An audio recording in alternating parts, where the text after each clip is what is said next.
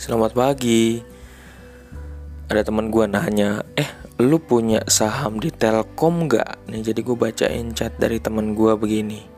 Itu loh yang kemarin gue cerita nyokap gue punya saham saham Telkom ya, tapi rekening yang biasa buat tempat di setor tuh ditutup. Jadi biasanya uh, dia udah punya rekening gitu untuk terima uh, adanya dividen atau uh, dari keuntungan dari Telkom tapi udah ditutup karena rekening itu buat usaha sebenarnya jadi udah ditutup. Nah nyokap gue bingung nih mau kasih tahu rekening barunya ke Telkom gimana gitu. Terus kemudian gimana cara update Telkom ya? Eh ngambil dividen gimana tepatnya ya?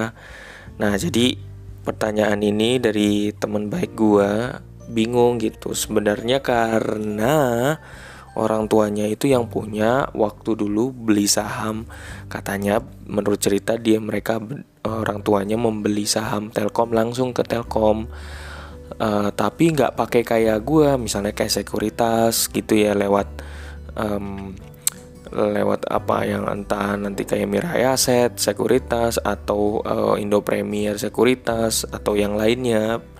Tapi langsung gitu beli dan uh, sampai orang tuanya tuh nggak nyadar gitu bahwa mereka pernah beli um, saham Telkom. Dan pas sekarang dialihin ke teman gue ini teman gue ini nggak paham terkait dengan saham.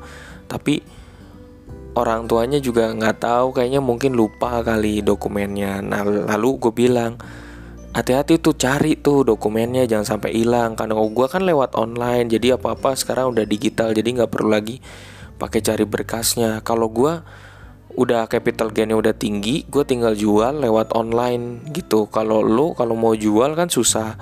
Apalagi itu yang ngelakuin sebenarnya orang tua lo sampai orang tua lo lupa. Jadi lo harus cari dokumennya tapi kalau misalnya mau ditanya mau ngupdate-nya gimana ke Telkom karena ada pergantian nomor nomor uh, nomor rekening ya gitu. Kalau di sekuritas tinggal ngubungin sekuritasnya aja nanti ada pergantian butuh waktu biasanya misalnya ke BCA atau ke mana ke Cem Niaga atau nomor BCA yang berbeda ya.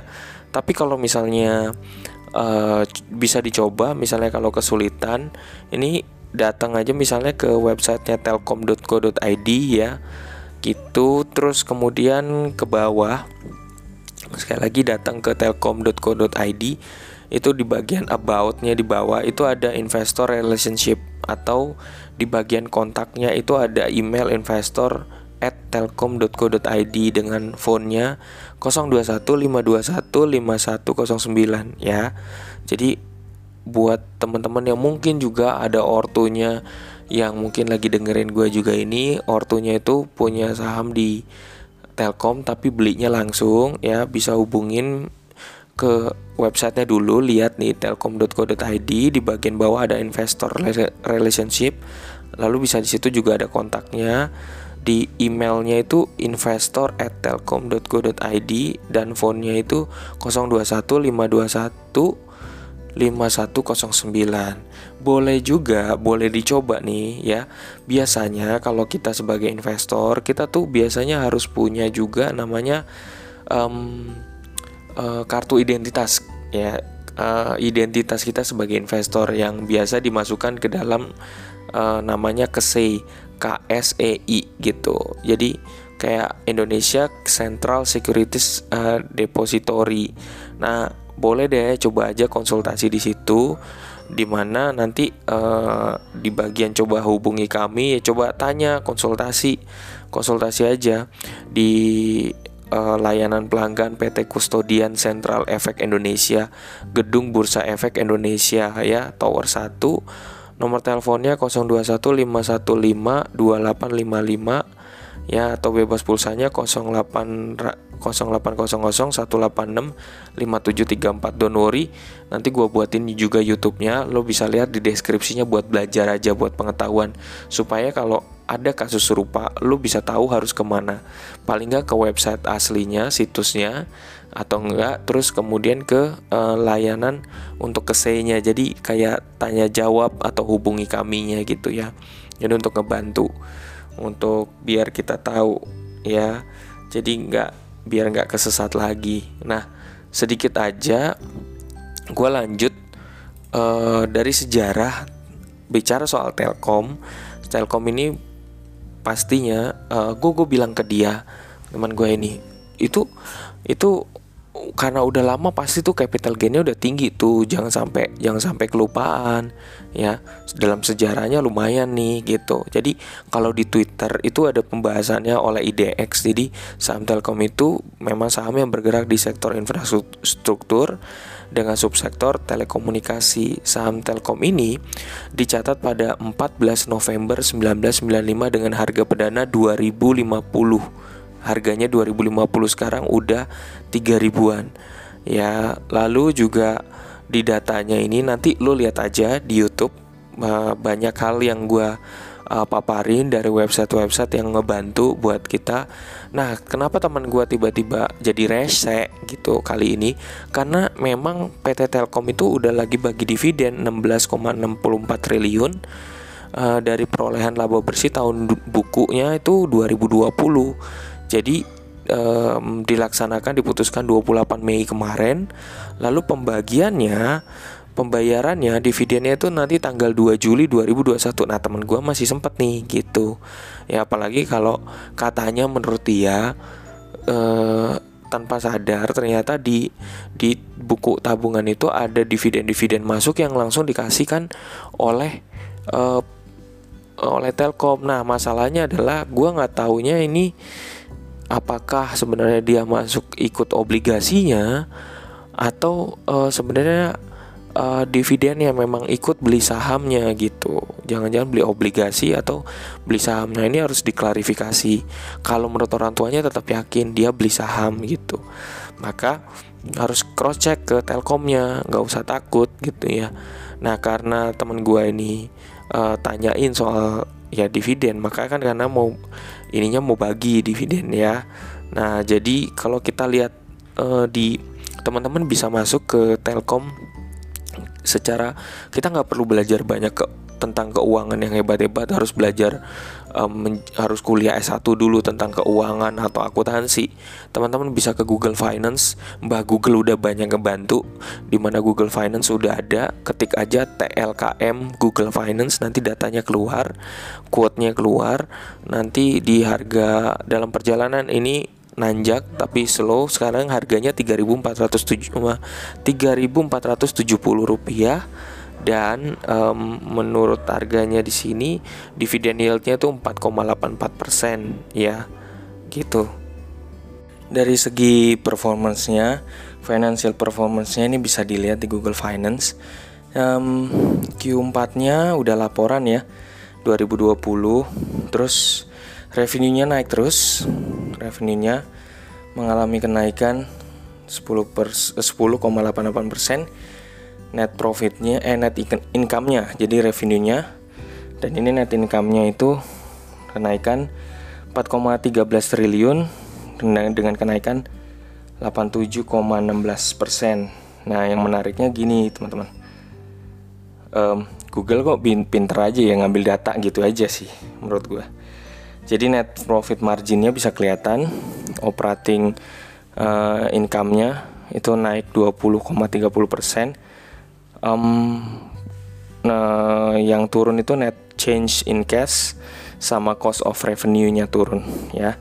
Tapi paling nggak cash on hand-nya itu naik di 12,87 nah gue biasanya gue biasanya compare dengan yang namanya di websitenya pakainya untuk lihat lebih gampang lagi pakai IDN Financials. Jadi di sana datanya bisa ada yang bahasa Indonesia dan lebih mudah menurut gue um, untuk tahu misalnya di sana udah ada tulisan dividennya berapa.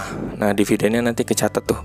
Datanya ada tahunnya dari 2016, 17, 18, 19, 20. Berarti kalau kasih dividen berarti stabil, berarti paling nggak kurang lebih uh, bisa dikatakan rajin bagi dividennya.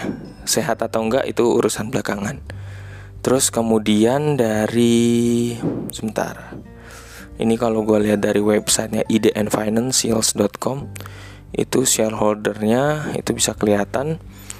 Publiknya itu 43 governmentnya itu 52 ya lainnya itu seri A seri B lalu kita lihat masuk ke financial data. Nah tadi kan kalau di Google Finance itu nggak langsung kelihatan jumlah duitnya ya. Ibaratnya revenue-nya berapa? Cuman pakai uh, uh, kurang lebih rasionya aja atau kenaikan berapa persen tapi kalau misalnya pakai Iden Financials di sana nanti bisa kelihatan di Q1, Q2, Q3, Q4-nya 2 tahun 2020 di sana ada revenue dan net profitnya bisa ketahuan. Nah, di bawahnya itu adalah related company-nya kalau dibuka di uh, saingannya yang ada di Telkom, ada tel ada ISAT, Indosat, Excel, Friend, Jasnit, uh, Jasnita Telekomindo dan Bakri Telekom ya. Nah, uh, di yang terakhir jadi Telkom ini tuh sebenarnya masuk di berbagai tempat indeks. Kalau lo cari di idx.id indeks apa aja yang masuk Telkom itu banyak banget ya. Uh, agak kurang agak ribet nyarinya. Tapi kalau lo pakai namanya investing.com, ya investing.com, lo bisa langsung tahu misalnya Telkom Indonesia lo ketik terus kemudian uh, di investing.com lalu lihat di situ nanti di atasnya ada tombol untuk tahu indeks komponennya. Nah, dia masuk di mana aja. Jadi gue bacain ada di Jakarta Islamic 70 indeks infrastruktur. Terus ternyata dia masuk juga IDX Rika Hati, masuk juga di um, IDX Islamic Investor 33 IDX 30 dia masuk dalam IDX 30 um, kalau di IDX 30 mungkin kalau diklik mungkin bisa kelihatan ya. Di IDX Kompas 100 jadi ada sekuritas-sekuritas tertentu yang memasukkan rekomendasi IDX Kompas 100 di mana nanti kalau kita lihat itu ada signalnya buy or sell gitu ya. Buy or hold or sell gitu nanti bisa ketahuan. Dan dia masuk dalam IDX LQ45 dan semoga hal ini membantu buat uh, teman gue ini. Uh, saran gue cepet cari dokumennya. Uh, klarifikasi apakah itu sebenarnya obligasi atau beli saham. Terus kemudian kalau misalnya lo belum belajar tentang saham baiknya belajar dengan lebih cepat. Soalnya sayang kalau pastiin surat-suratnya jangan sampai hilang karena capital gainnya pasti udah tinggi dan sayang banget kalau sampai hilang ya itu berharga banget jadi jadi ini termasuk hitungan gue dalam klasifikasinya adalah investor jangka panjang. Jadi nunggu udah biarin aja sampai ke depan sakit sampai bahkan sampai lupa. Nah, itu luar biasa banget. Oke, begitu aja dulu dari gua. Salam dari gua Lembu Tambun. Selamat pagi dan jangan sampai lupa untuk like dan subscribe di YouTube channel gua. Kalau habis lu dengerin podcast gue ini langsung nonton uh, ringkasannya, gambarannya, linknya semuanya ada di YouTube channel gue. Jangan sampai lupa di follow ya. Thank you.